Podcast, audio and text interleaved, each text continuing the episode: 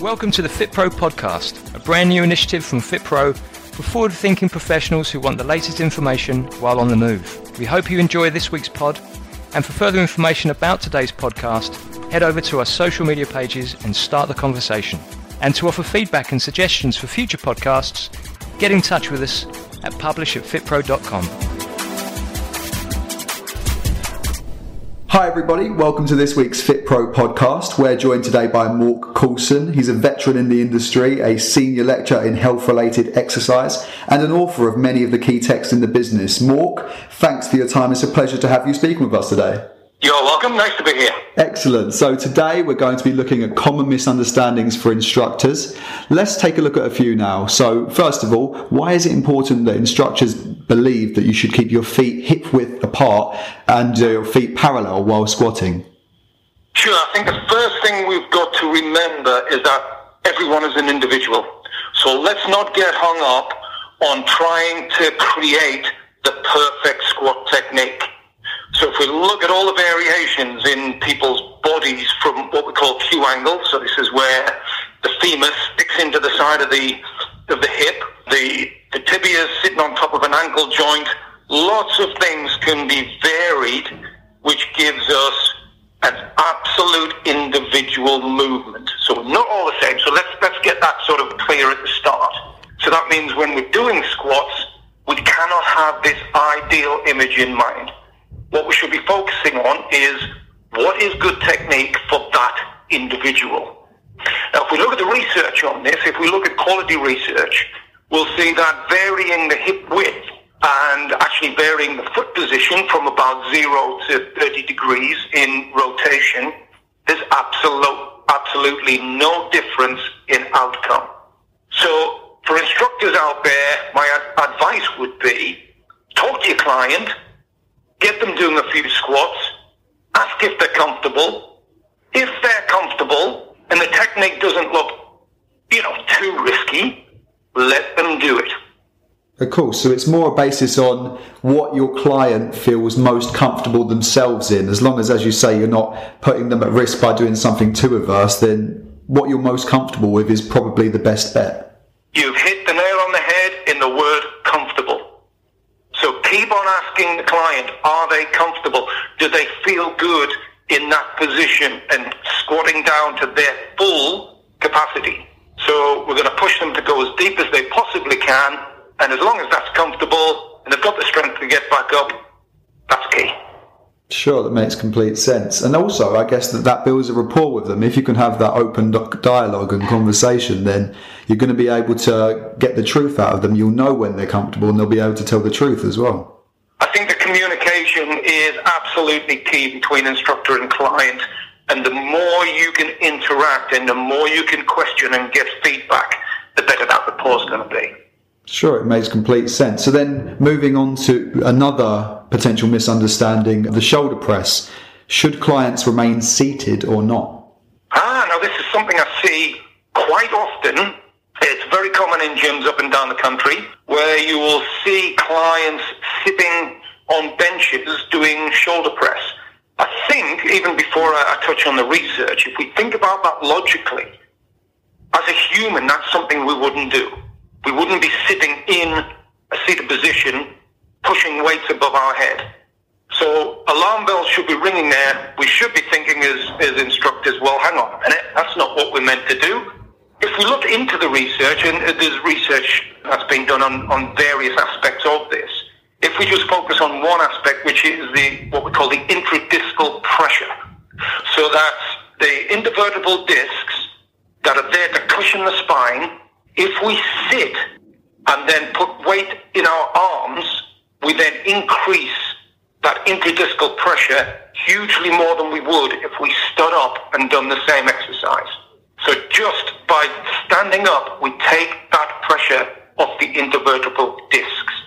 And I think all the instructors out there will know the more pressure you put on an intervertebral disc, at some point in the future, there could be a rupture in that disc. Sure. So is that to say that there are no merits for doing a shoulder press and having your having your client do a shoulder press while sitting down? Then, if the option is there to stand up, it should be taken standing up. Absolutely, because um, we can look at the other drawbacks and the other merits of standing up, and there are many. Mm. So we'll just touch on one more. If we get the client to perform the exercise in a standing position, then we activate what we we know as core muscles. So those core muscles that create stability around the trunk will not be engaged if we're in a seated position. And I, I think the instructors out there will know all about core stability and that doing core exercises is absolutely key to preventing injury. So yet another good idea to get the client standing up. Sure. One question I would have about that is what if the client prefers and feels more comfortable in a seated shoulder press situation? What would be your advice to trainers in that circumstance? Yeah, it's a good question. And what I would then do is throw that question back at them and say, okay, let's question the client further. Why are they feeling more comfortable? Probably because their core isn't strong enough to support them when they stand. If it's not, then reflect on that as a as an instructor and think, you know what? I think I need to do some core strengthening with my client, maybe before I'm starting to do some shoulder work. So we need to take a step back. And then also, apart from that, do we then need to educate the client in the benefits of the standing position as opposed to the seated position? So two things just to be aware of. Yeah, that makes complete sense when you think about it. It's like we said just a moment ago about communication. If you kind of open that pathway and are able to have a chat with them about it, then they can understand. And even if they do have a preference for one reason or another, it's about talking to them and finding that out, right? Absolutely. And that, that is what puts one instructor above another instructor. It's that ability to communicate, but communicate from a base of understanding. Sure. Moving on to another exercise, another common misunderstanding among instructors is in relation to a lateral pull down. A lot of ah, people okay. believe that if you perform the lateral pull down onto the neck, that you can crush the vertebrae. Would you like to tell us a little bit about that? Okay, this is a, an anecdote I hear a lot, but I've never ever yet come across an incident where this has happened.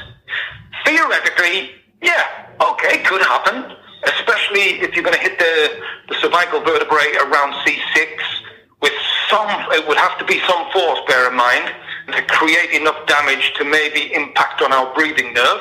I've never come across that kind of incident.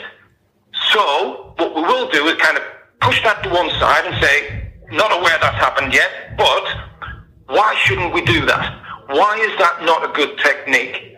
For many different reasons, one of the main ones will be prevention of injury. Now we can we can delve into what's called the physiotherapy research here and look at instability in the in the shoulder joint.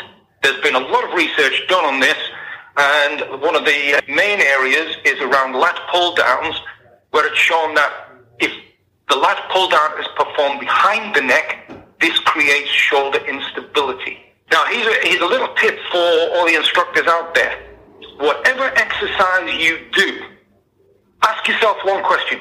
Can I see my hands in my peripheral vision?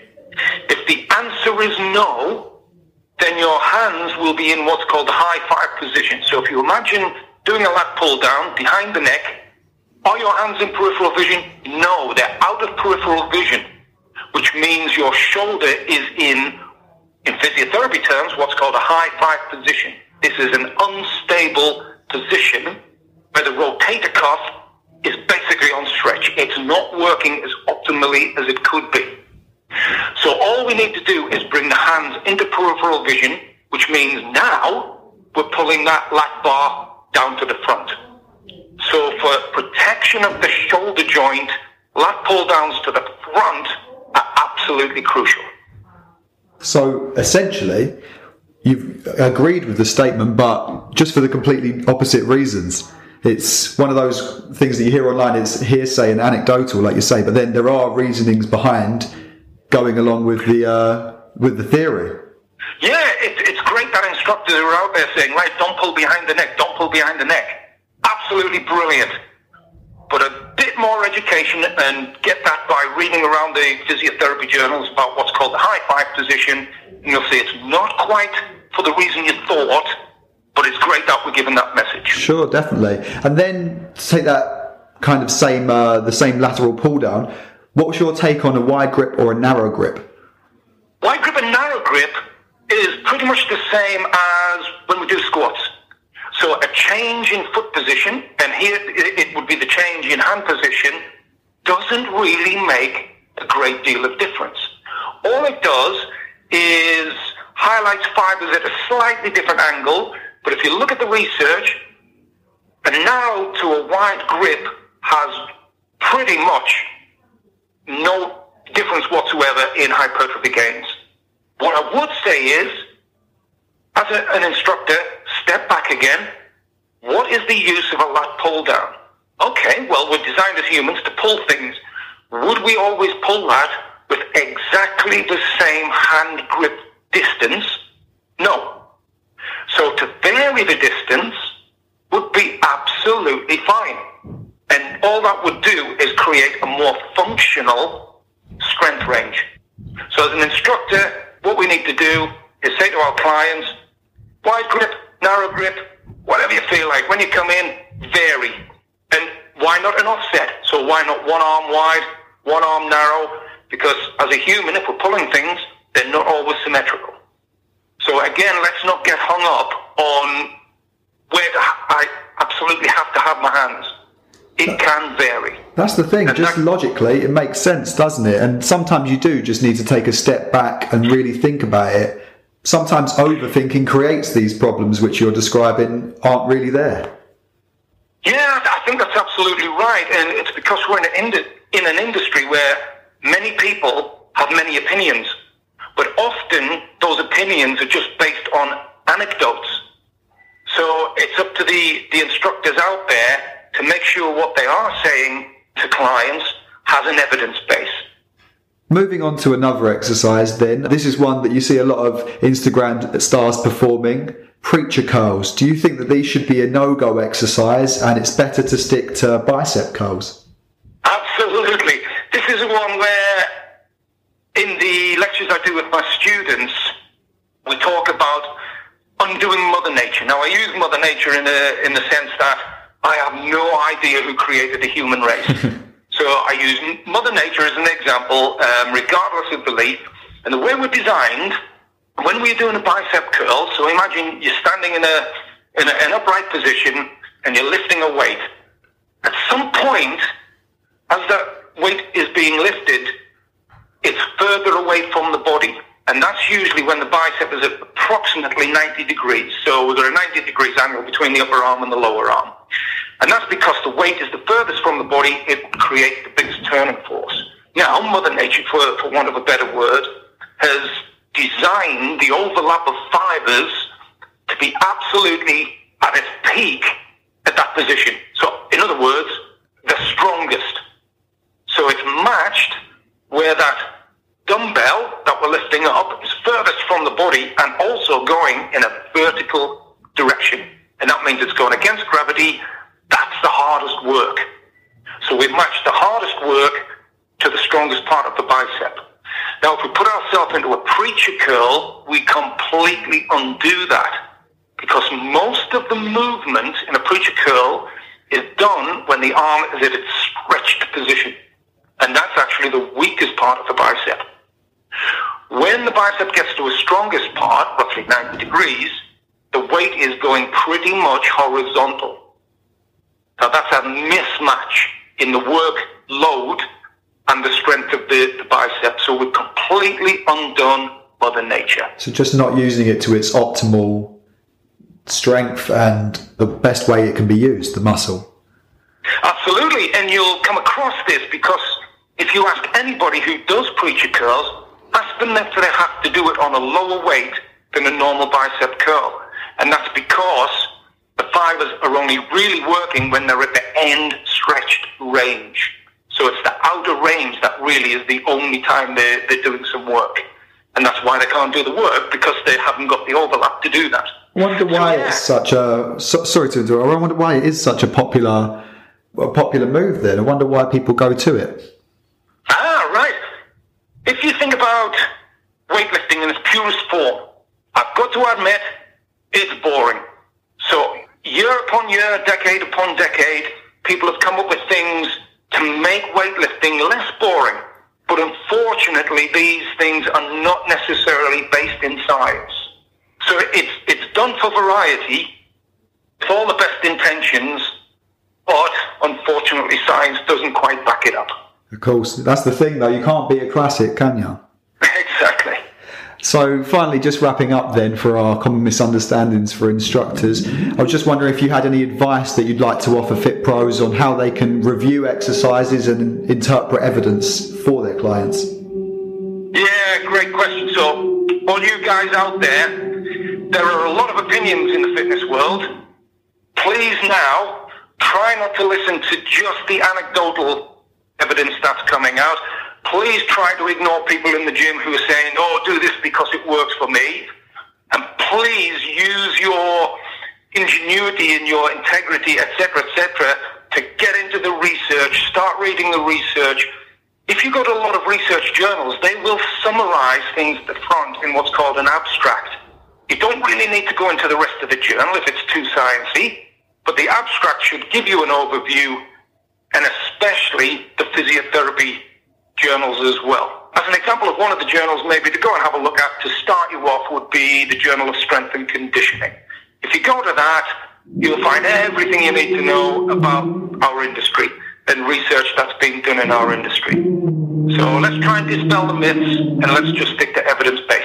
I think that's a great example as well. It's really good that you can go and it can be daunting when you see this huge uh, this huge journal full of so many citations and so many pages. It can be daunting, but then when you just look at the abstract, that can give you the complete overall that you need to find out the new information you're looking for.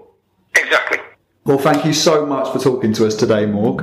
I think you've given some really sound advice, and I'm sure that there's plenty of fit pros out there who will be able to take this on board and use it with their clients, and it will really help improve their sessions. I hope so. Well done, guys, and good luck. Thank you very much, Mark. Cheers. For more information about FitPro education and for details on FitPro membership and insurance, you can visit us at fitpro.com. We hope you enjoyed today's podcast and see you next time.